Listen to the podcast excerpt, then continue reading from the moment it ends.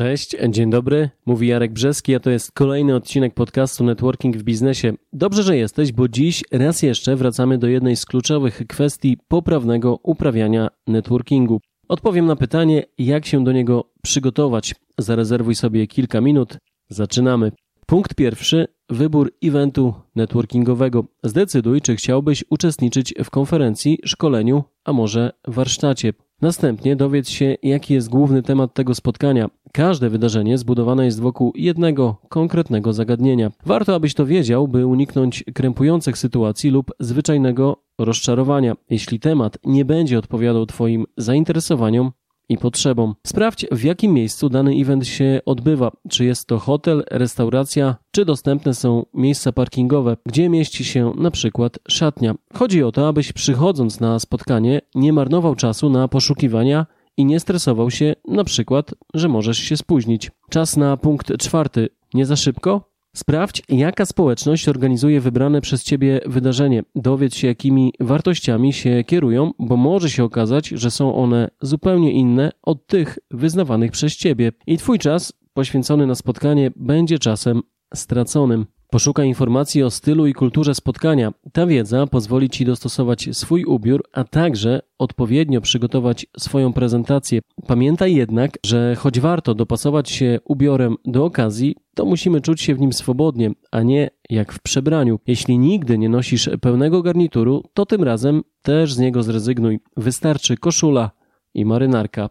Punkt szósty. Zapytaj o wielkość wydarzenia, o liczbę osób biorących w nim udział. Nie będziesz wówczas zaskoczony, gdy na sali ujrzysz setkę przedsiębiorców. Przygotuj i zabierz ze sobą wizytówki. Warto zaprojektować je w taki sposób, by jedna strona była pusta. Dzięki temu nasz rozmówca będzie mógł zanotować ważne dla niego informacje na Twój temat. A skoro masz notować, to pamiętaj o zabraniu kilku długopisów. Kolejna ważna kwestia to Twój nastrój. Na networking idź zawsze z pozytywnym nastawieniem. Jeśli źle się czujesz, masz gorszy dzień, zrezygnuj ze spotkania, bo i tak nie wyniknie z niego nic dobrego. Podczas networkingu ważny jest uśmiech i otwarta postawa. Warto o tym pamiętać. Zapoznaj się z agendą spotkania i przygotuj swój plan na event. Sprawdź, ile zaplanowano przerw i jak długich, czy przewidziano posiłek, przerwę kawową i tym podobne. Gdy to zrobisz, będziesz wiedział, ile czasu masz na networking. Podczas jednej przerwy trwającej 10-15 minut powinniśmy porozmawiać z 2-3 osobami, nie więcej,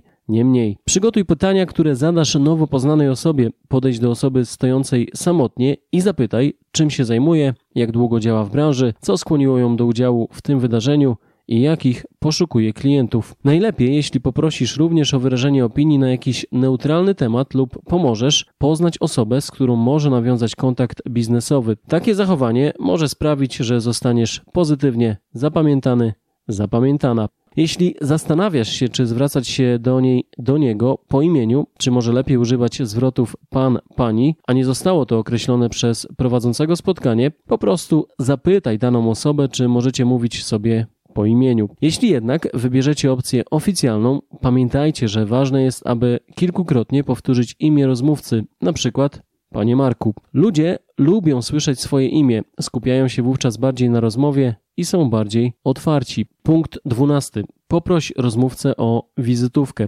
Nigdy nie dawaj swojej, dopóki o nią nie poprosi. Jeśli tego nie zrobi, to znaczy, że nie jest zainteresowany nawiązaniem z Tobą relacji. Nigdy nie wciskaj nikomu swojej wizytówki. Kolejny punkt, i choć znajduje się na jednym z ostatnich miejsc tej listy, jest bardzo ważny i stanowi fundament networkingu. Co to takiego? Uważne słuchanie. Staraj się zdecydowanie więcej słuchać niż mówić. Spraw, by rozmówca opowiedział o sobie jak najwięcej. Zbierzesz wówczas wystarczająco dużo informacji, aby wiedzieć, czy chcesz z tą osobą zbudować relację. Jeśli czujesz między Wami biznesową chemię, pod koniec rozmowy powiedz mu, jej, że bardzo zainteresowało Cię to, co mówi i chciałbyś umówić się na spotkanie. Nie umawiaj się jednak już na spotkaniu. Zaproponuj, że zadzwonisz i wówczas uzgodnicie termin. Zapisz to na wizytówce. No i wreszcie, po zakończeniu eventu zrób podsumowanie. Tu warto odpowiedzieć na kilka pytań. Czy było warto wziąć udział?